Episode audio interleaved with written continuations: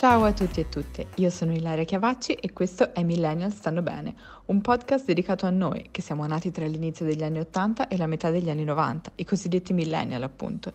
In ogni puntata raccolgo i vocal della chat che condivido con alcuni dei miei amici più cari. In ogni puntata provo poi a tirare le fila del discorso con un ospite. Oggi parliamo di femminismo. Visto che questa chat è composta prevalentemente da ragazze, proviamo a capire cosa significhi per noi, ragazze cresciute in una cultura di stampo patriarcale, rivedersi nei valori femministi. Con noi, come al solito, sul fine puntata ci sarà un ospite. Quella di oggi è Karen Ricci, autrice del podcast e del libro Cara, sei maschilista.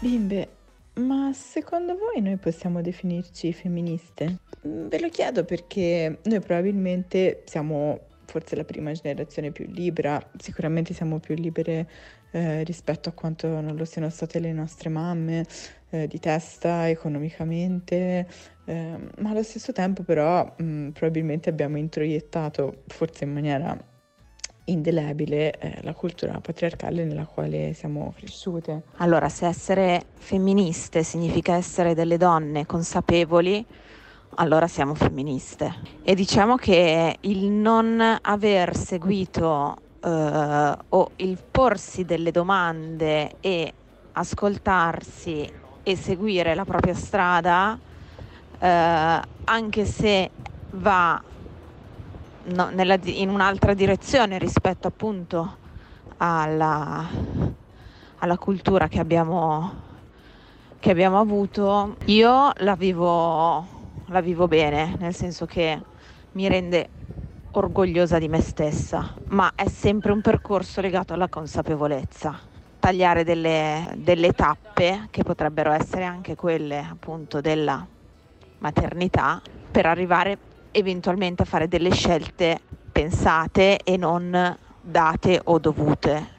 E poi forse ho sbagliato a dire bruciare delle tappe, intendevo dire saltare delle tappe, che poi non è saltarle, appunto, quindi vabbè, spero che abbiate capito il mio cervello. Eh, vedi che ti viene però da dire saltare, come comunque se fosse una roba obbligatoria da fare e se non l'hai fatta in qualche modo ti manca qualcosa. Fare i figli a 40 anni vuol dire avere mh, mm, già una vita programmata con dei ritmi, molta meno energia e sicuramente per crescere dei figli devi avere eh, un supporto esterno, quindi una persona che ti possa aiutare, un compagno molto ehm, operativo e, e, tutto questo secondo me è, è, una limitazione della tua libertà personale, libertà che ti sei costruita in tanto tempo, quindi sì, sono d'accordo con quello che dice Irene, cioè è un percorso in cui ti sei costruito la tua eh, personalità facendo anche dei sacrifici. Poi che la società patriarcale eh, ci abbia inculcato il concetto che se non hai figli non sei una persona completa, eh, sicuramente è un, proble- è un, um, diciamo, un problema con cui uno si va a scontrare nella propria testa. Mi riattacco a quello che hai detto tu, Ila, che mm, effettivamente lo vedo come un saltare mm, una tappa ma perché effettivamente mi è capitato, cioè sono arrivata a 30 anni che avevo tutte le carte per poter fare un figlio e eh, ho cambiato strada perché non era il mio momento.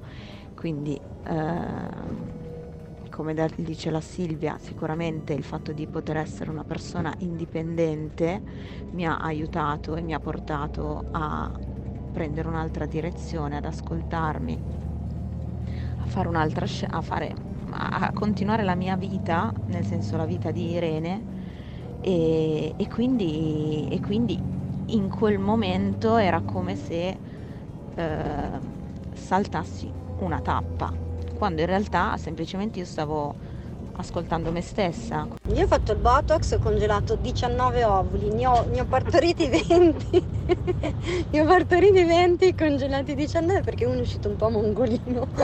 Direi che sono abbastanza femminista, no? Boh, non lo so. E comunque noi faremo, mi sa, tutti figli con i tuoi ovuli. Quindi meno male che ne hai 18, quanti ne hai? E quello mongolino lasciamolo lì, gli altri tiri per noi, ok? Ombrella, grazie per la nostra nostra comune, per la nostra comune. Secondo me essere femministe sono diversi aspetti. Innanzitutto abbiamo l'aspetto della, dell'essere indipendenti, cioè noi veniamo da un retaggio familiare per cui le nostre mamme non erano indipendenti o anche se avevano il loro lavoro, mia mamma personalmente non lavorava perché stava dietro a me e a mio fratello, quindi non era economicamente indipendente, dipendeva da mio papà in tutto e quindi noi invece rispetto a loro siamo eh, decisamente indipendenti perché abbiamo il nostro lavoro, il nostro guadagno, siamo, ci siamo comprate le nostre case e abbiamo fatto tutto il nostro percorso, quindi quello è un conto. Poi c'è l'aspetto della eh, maternità, che secondo me è un tasto un po' mh, di cui stiamo ultimamente parlando spesso tra di noi. Sicuramente è un'imposizione della società che ti dice che devi fare figli per essere completo. Io non sono d'accordo su questa cosa, penso che ci sia un'età per fare tutto e che devi anche potertelo permettere economicamente di avere un figlio in maniera serena.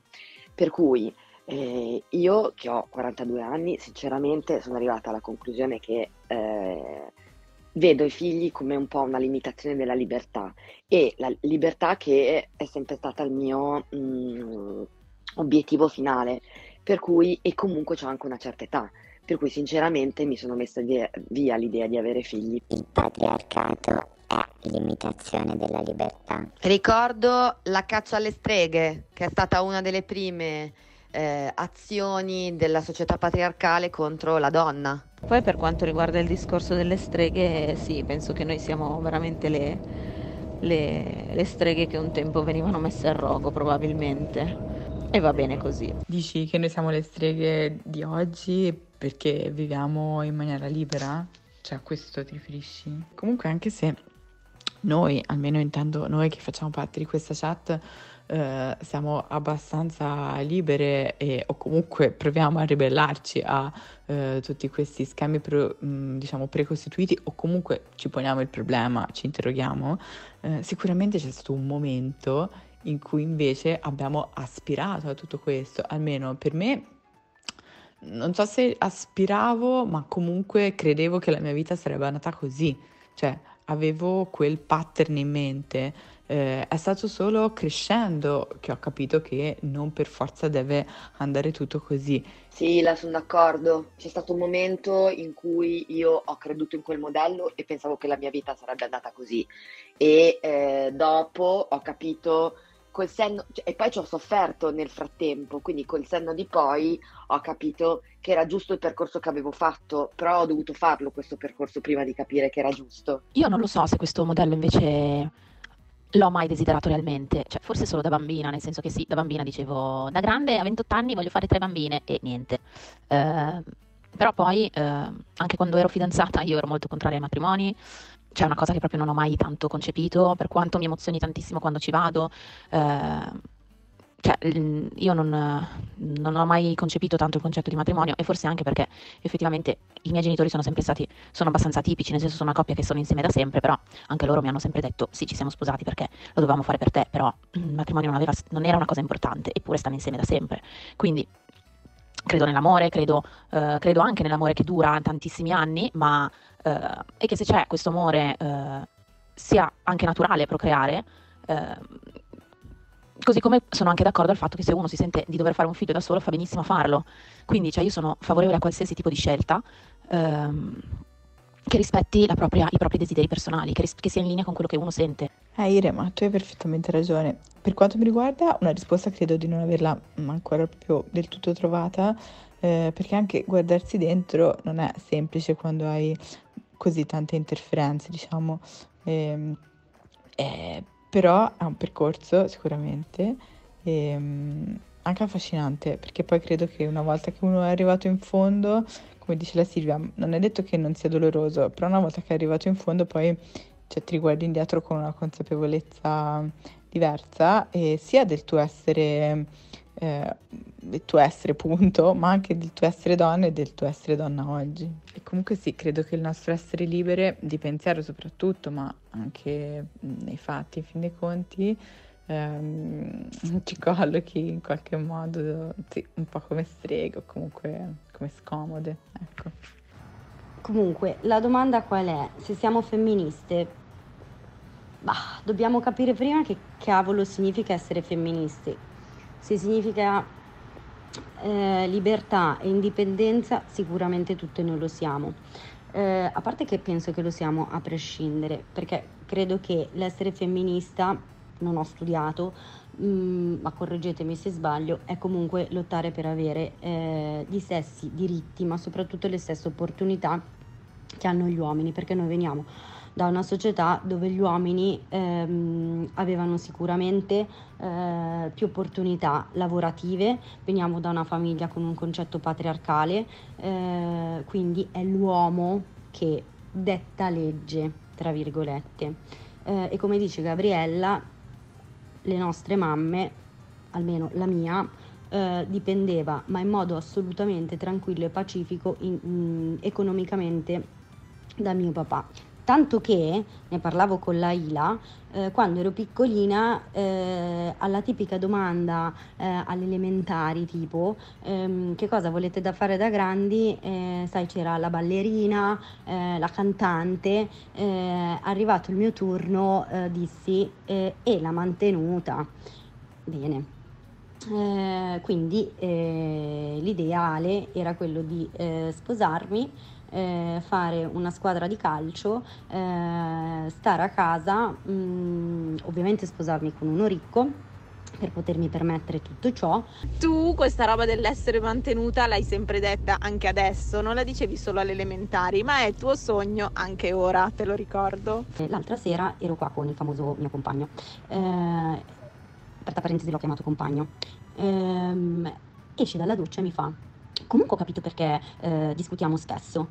Perché tu eh, sei un maschiaccio, ma in che senso? Eh, nel senso che eh, hai degli atteggiamenti ehm, da, più da maschio, quelli che ho anche io nelle relazioni e quindi questa cosa ci scontra, eh, fa sì che ci, ci scontriamo spesso. Gli ho detto, madonna, ma che cosa maschilista che hai detto? E lui fa, no, eh, non c'entra niente il, maschi- il maschilismo. Ah, gli ho detto, ma un po' c'entra. Eh, che cosa c'entra? Per cosa vuol dire che io ho i, tuoi, tuoi stessi atteggiamenti? Che quindi se li, se li, hai tu, se li adotti tu, vanno bene, ma se li adotto io, non vanno bene. Quindi poi andando un po' in deep nella questione, eh, dice, mm, usa altri termini, magari un po' meno maschilisti, sostiene che nella relazione ci deve essere una parte eh, dominante, dominatrice e l'altra parte che segue. Ed effettivamente eh, perché prima forse le relazioni o le famiglie duravano di più? Proprio per questo, perché c'era la donna che in qualche modo eh, seguiva eh, l'uomo e chi accettava eh, questo atteggiamento, cioè, que- cioè questo equilibrio ehm, proseguiva bene, le famiglie così proseguivano bene, lo accettavano, le donne che non lo accettavano soffrivano, però dovevano essere per forza pure sposate. E quindi questa è un po' la questione. Io sono totalmente d'accordo. Cioè, Ombri, tu sei molto maschile a volte e senza offesa, ma anche a livello sensi- di sensibilità, sei molto maschia certe volte. Ehm, hai, scusate, piove, sti tergicristalli, hai ehm, effettivamente hai più delle qualità maschili a volte che femminili. Eh, quindi sì, probabilmente e, e, comunque non fa una piega il tuo discorso che un tempo sicuramente le donne eh, assecondavano di più l'uomo e oggi, e oggi no.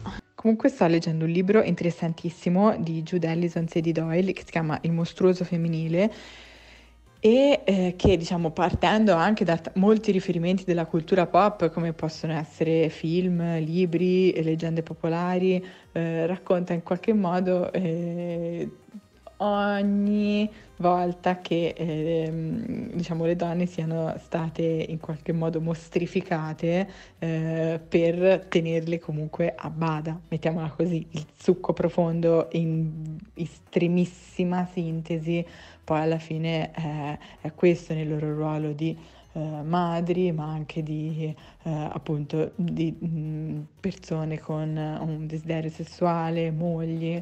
Eh, tutte le volte che eh, diciamo, le donne si sono provate a ribellare, in qualche modo la società ha, eh, ha creato intorno a loro dei modi per mostrificarle, per renderle eh, sbagliate agli occhi di, di, di, della comunità. E tutte quelle donne che hanno avuto un rapporto conflittuale con la maternità sono state chiaramente mostrificate. E magari semplicemente eh, queste persone non avevano abbastanza aiuti o, o magari si sono trovate sopraffatte da, dalla maternità o semplicemente avevano dei desideri che le portavano a voler essere altro eh, dalla, sem- dalla, sola, diciamo, eh, madre eh, abnegata totalmente. Insomma, per noi la vita è sempre più difficile. Questo è un dato di fatto.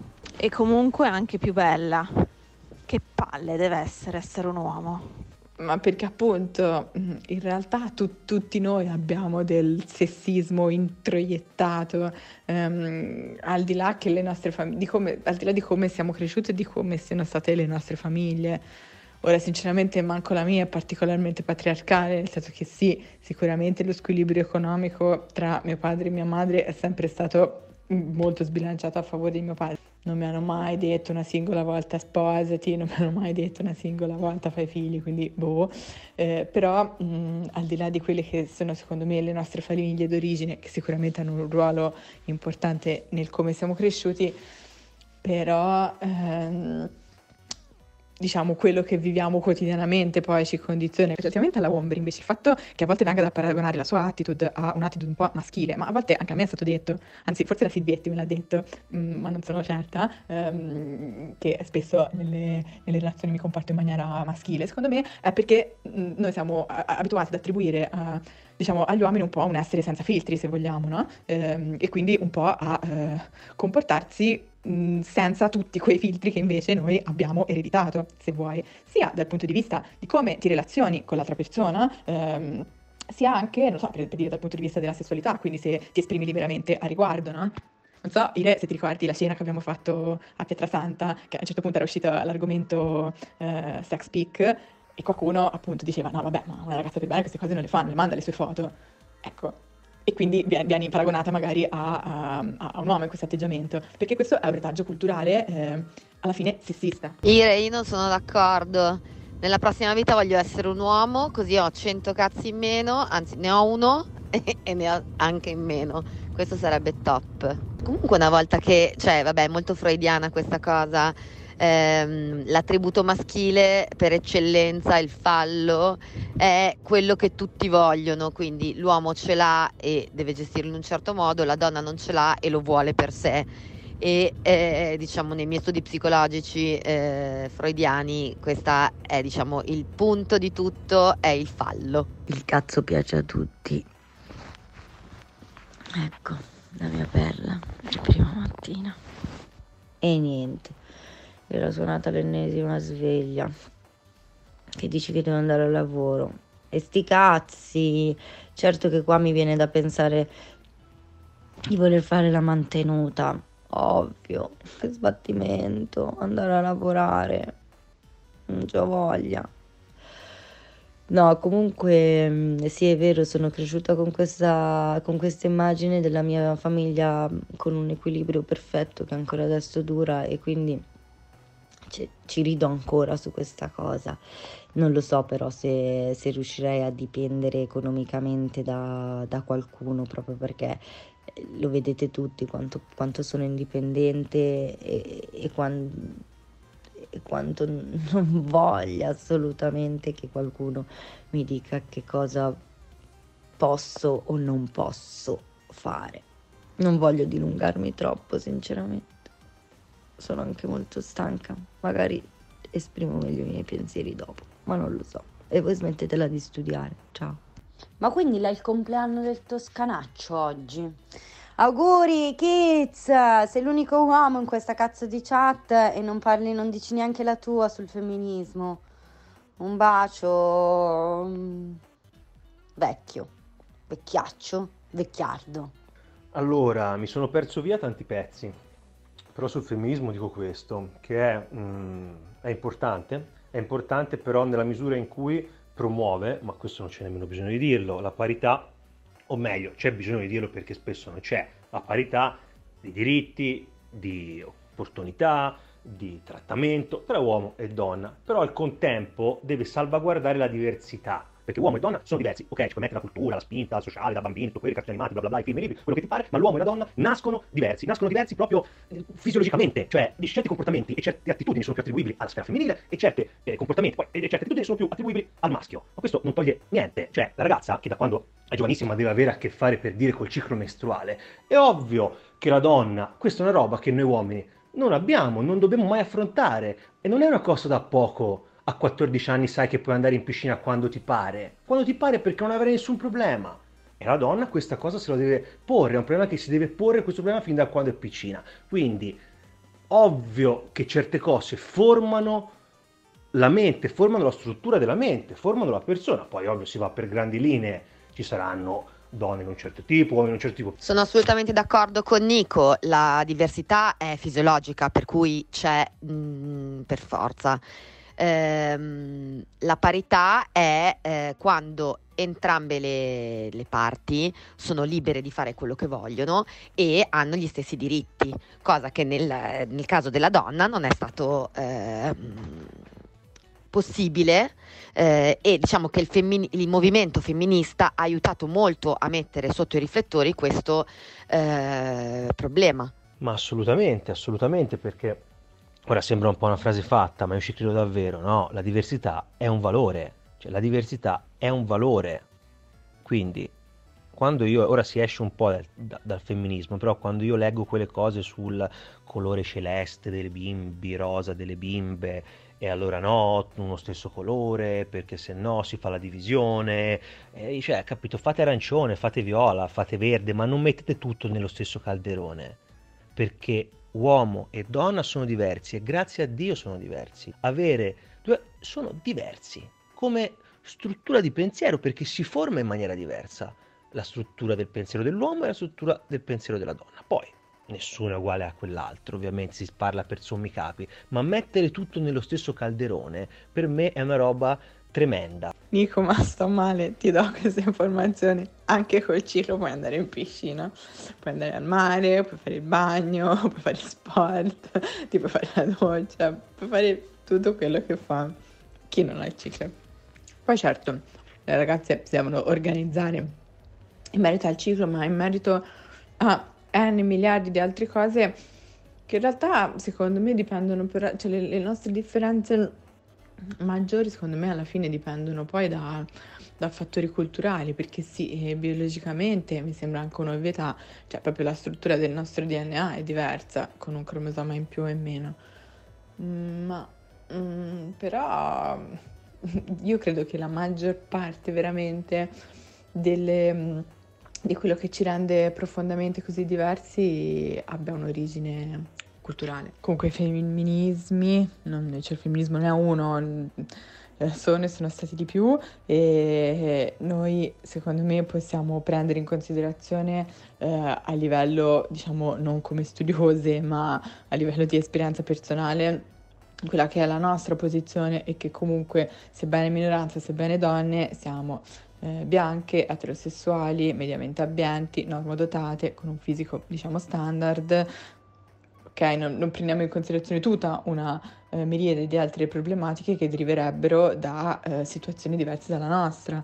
Ehm, quindi diciamo che comunque si fa pur parler, ma pur parler per quello che è nostra, eh, il nostro punto di vista, che chiaramente è molto parziale. Per agganciarmi a quello che dice Nico della non parità, vogliamo tirare fuori i vari ruoli che una donna deve ricoprire in maniera eccelsa, se no non ehm, è una vera donna, quindi moglie, mamma, amante, ehm, angelo del focolare, eh, donna in carriera, cioè la donna deve avere, cioè ha degli stereotipi di eh, personaggio, neanche di, di personalità, diciamo, a cui deve mirare, che sono 200. L'uomo deve essere solo l'uomo in carriera, punto.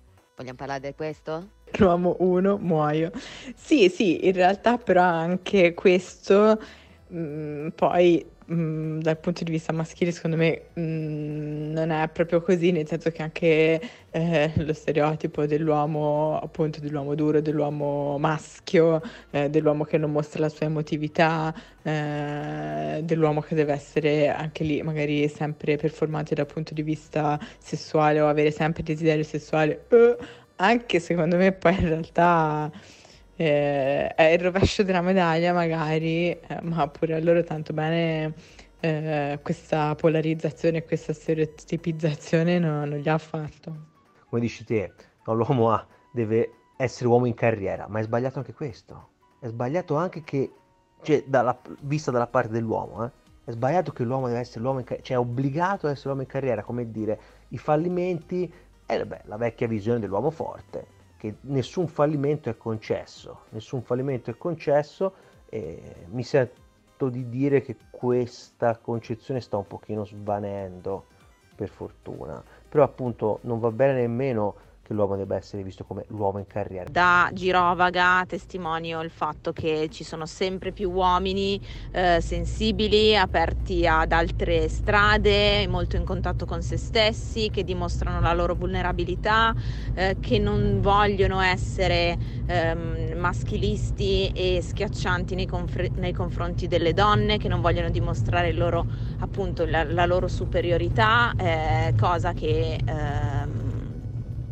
ritorniamo sempre al, al, discorso di origine che appunto in certi altri posti, in certi posti c'è sempre. Il ruolo devi ricoprire l'uomo in carriera, ma se io voglio, non so, voglio raccogliere tappi di sugo tutta la vita senza fare carriera, sarò libero, anche se sono uomo. Comunque direi che questa mi sembra un'ottima domanda tra le altre da rivolgere alla nostra ospite. Diamo il benvenuto a Karen Ricci, studiosa di tematiche di genere, divulgatrice e autrice del podcast del libro Cara, sei maschilista. Ciao Karen, innanzitutto grazie di aver accolto il nostro invito. Ti abbiamo coinvolta perché questa chat è a prevalenza femminile e ultimamente ci stiamo interrogando su una questione. Ma noi possiamo definirci femministe? Che sembra una domanda scontata, ma non lo è affatto visto che tutte e tutti noi siamo cresciute e cresciuti in una società patriarcale che in qualche modo ha deformato il nostro sguardo e il nostro pensiero. Ciao, ciao a tutti, ciao a tutte, eh, grazie mille di questo invito. Allora, quello che ci definisce femminista è avere a cuore e lottare e combattere per una società più giusta dove ci siano opportunità per tutte e per tutti il fatto che noi abbiamo interiorizzato comunque dei concetti patriarcali o dei maschilismi radicati eh, non ci toglie il tesserino da femministe, insomma, anche perché siamo nati e cresciuti in una società che ci ha passato veramente tantissimi messaggi che sono di eh, natura maschilista. Questo non impedisce il nostro percorso da femminista, anzi il percorso da femminista è un percorso che è sempre in trasformazione e in costruzione. Tutte noi ci definiamo libere e indipendenti e sicuramente abbiamo tutte affrontato un percorso di introspezione personale rispetto a tutti quei riti di passaggio della società che per una donna sono visti abbastanza imprescindibili come matrimonio e figli, chi più, chi meno serenamente. L'indipendenza è un fattore cruciale sicuramente rispetto ai modelli che abbiamo avuto, in molti casi familiari, eh, abbiamo un'indipendenza in primo luogo economica, eh, ma anche probabilmente si sta facendo strada in noi un'indipendenza eh, di pensiero. Diciamo che eh, il femminismo degli anni 70 ci ha dato veramente le basi giuridiche proprio di diritto per cercare di andare verso l'emancipazione. Però, eh, infatti, come dicevo prima, il fatto comunque di essere socializzata eh, in mezzo a un ambiente che continua a trasmetterci tantissimi stereotipi eh, non ci permette di essere libere completamente. Quindi se da una parte abbiamo raggiunto l'emancipazione economica e siamo entrate nel mercato del lavoro, dall'altro lato noi continuiamo per esempio a subire una pressione estetica fortissima eh, continuiamo a credere che l'amore romantico ci salverà da tutto, eh, continuiamo a censurare e a giudicare le donne per la loro libertà sessuale. Eh, quindi ci sono una serie di, ehm, di bias che comunque ci portiamo appresso e che non ci rende libere. Eh, quindi il percorso per l'indipendenza economica è uno molto importante, un percorso molto importante perché è quello che ci permette comunque di avere autonomia però sicuramente questo non ci libera poi di eh, tutti gli stereotipi culturali che ci portiamo appresso.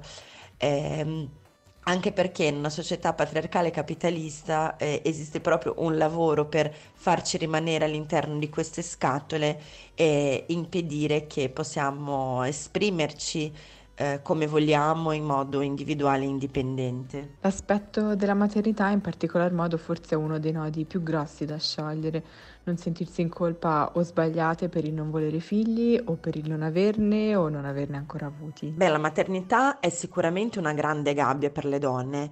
Uh, sia perché questo è un fattore biologico, no? è un fattore materiale, il fatto che il corpo della maggior parte delle donne sia in grado di eh, riprodursi, quindi generare una vita.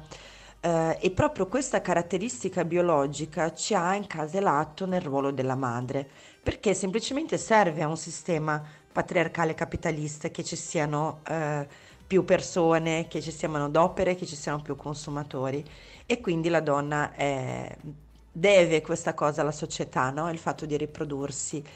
E poi eh, proprio per far sì che non sfuggiamo a questo destino tracciato, eh, ci allenano da quando siamo veramente molto piccole, quindi prima di camminare già ci regalano un passeggino e una bambola, quindi impariamo da molto presto che questo è il ruolo naturale, è il nostro destino, quello di diventare madri. Il punto è che da una parte le donne che non hanno il desiderio di maternità si sentono in colpa, quelle che magari non possono avere figli per problemi di infertilità si sentono in colpa perché non sono riuscite a svolgere questo ruolo che si era aspettato. E dall'altra parte quelle che diventano madri sentono anche tutta la pressione per fare questo, ehm, questo lavoro diciamo alla perfezione perché siamo nate per questo. Quindi eh, il concetto della maternità invece di diventare una scelta di vita che potrebbe essere veramente un'esperienza meravigliosa in diversi sensi, difficili in altri sensi, diventa invece l'unica strada da percorrere. Riguardo agli stereotipi di genere è venuta fuori una cosa interessante, e cioè che a qualcuno di noi viene rimproverato, tra virgolette, di comportarsi da uomo nelle relazioni, magari semplicemente perché ci comportiamo in maniera più libera e senza filtri. Questo in qualche maniera presuppone un bias eh, su quelli che sono i ruoli di genere all'interno della relazione, secondo te? Beh, i ruoli di genere all'interno delle relazioni sono tantissimi eh, e sono così radicati che eh, vanno anche al di là delle relazioni eterosessuali. Molto spesso anche nelle relazioni omosessuali eh, esiste un gioco di ruoli di genere. Il punto è che eh, se sorpassiamo il ruolo di genere e pensiamo semplicemente nella personalità di ognuno di noi, eh, diciamo che i rapporti di potere e di forza ci saranno comunque a prescindere. Eh, quindi quando si dice che una donna si comporta da un uomo in una relazione, semplicemente lei si sta comportando come eh, lei se la sente eh, di stare in quella relazione, ovviamente indipendente dal fatto di essere donna o uomo. Um, sicuramente questi, questi, fattori stanno cambiando, anche perché le donne stanno facendo un percorso verso l'emancipazione uh, da molto tempo, uh, mentre gli uomini molto meno. E, e questa cosa genera veramente un, uno scontro tra i generi all'interno di una relazione, perché si aspetta che la donna comunque ancora ricopra quel ruolo uh, più accondiscendente, di rinuncia e invece le donne eh, più emancipate non hanno più voglia di fare questo. Il problema è che difficilmente gli uomini accettano e, e quindi i ruoli di genere anche eh, difficoltano mh, mm, il modo come ci relazioniamo con le persone. Il dibattito si è polarizzato sull'aspetto della diversità. Uomo e donna sono diversi biologicamente o culturalmente? L'unico uomo presente in chat sostiene che, fatta salva la parità, la diversità di genere sia qualcosa da tutelare. Eh, allora, io non credo che sia da tutelare la diversità di genere, sarebbe da tutelare la diversità delle persone, no? Perché siamo tutti diversi uno dagli altri. Quello è il problema degli stereotipi di genere, che veramente crea delle scatole in cui ci dobbiamo stare e non possiamo esprimere noi stessi al di fuori di questi parametri. Eh, quindi io tutelerei più che la la diversità di genere, io tutelerei la diversità delle persone. Poi ovviamente la biologia ha eh, un impatto non soltanto sul eh, fatto della maternità, ma anche degli ormoni, insomma, cioè, siamo diversi, ma così come io sono diversa da una donna che magari è, è alta 1,50 e pesa 55 kg, no? Quindi eh, i nostri corpi sono comunque diversi, a prescindere anche dal genere, siamo diversi anche tra di noi. Uh, quindi io no, non ci penserei molto a tutelare questa differenza come se fosse veramente una grandissima cosa. Un altro dei temi venuti fuori in chat eh, riguarda il sovraccarico di aspettative di perfezione che la donna deve sostenere in merito ai vari ruoli che è chiamata a ricoprire. Moglie, mamma, amante, donna in carriera. Io ho registrato un podcast che si chiamava Sindrome dell'impostore o patriarcato, giustamente perché è molto diffuso il fatto che le donne non si sentano in grado o all'altezza eh, delle situazioni per cui vengono chiamate il punto è che eh, questa cosa non è una cosa interiorizzata individualmente, però è stimolata socialmente. Eh, dobbiamo vedere anche che i ragazzi vengono stimolati da molto piccoli a mettersi in gioco, no? a dire la loro, mentre le ragazze vengono solitamente stimolate ad ascoltare e a stare al loro posto. Questa cosa sicuramente va a impattare poi nella sicurezza di sé eh, infatti è molto spesso molto facile trovare degli uomini molto sicuri di sé e delle donne molto insicure. In più, questa ricerca della perfezione io credo che, che giochi un ruolo importante, principalmente quando parliamo mh, dei, delle aspettative che si hanno verso le donne, no? Quindi se noi siamo nate per fare la mamma, è ovvio che io devo essere una mamma perfetta, perché quello è il mio ruolo naturale. Come faccio a non saper fare qualcosa che io sono nata per? Eh, la stessa cosa per fare la moglie. Uh, poi ci sono anche tutti gli aspetti legati alla bellezza, che cerchiamo questa perfezione infinita principalmente per il fatto che ancora vediamo la bellezza come uno dei valori femminili, come se noi dovessimo la bellezza al mondo.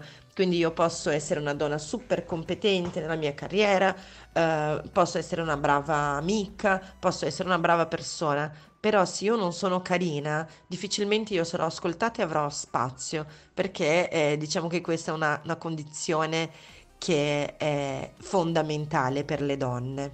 Gli stereotipi di genere colpiscono le donne, ma anche gli uomini nel momento in cui devono corrispondere all'immagine del maschio dominante che non mostra sentimenti o dell'uomo che ha successo sul lavoro. Sicuramente gli stereotipi di genere colpiscono tutti, ovviamente i maschi anche hanno degli stereotipi, chi li incasella in questa immagine di uomo forte, virile, che deve provvedere, che non può piangere, che non può essere sensibile eh, che deve comunque lealtà al, al gruppo, no? al club degli uomini.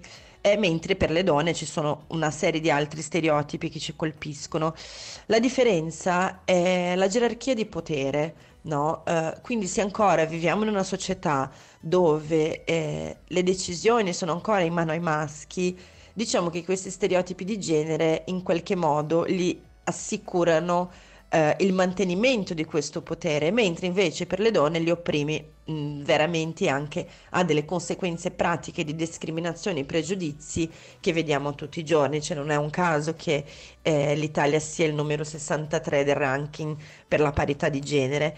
Quindi eh, sicuramente è importante parlare anche degli stereotipi maschili, direi anche che sarebbe molto importante che gli uomini parlassero tra di loro, eh, perché purtroppo io vedo eh, questa discussione sempre più presente tra le femministe, le attiviste femministe, ma anche le donne, dicendo sì, però anche gli uomini subiscono pregiudizi. Ovviamente sì, però vedo pochi uomini veramente impegnati nella decostruzione di questi pregiudizi, di questi stereotipi.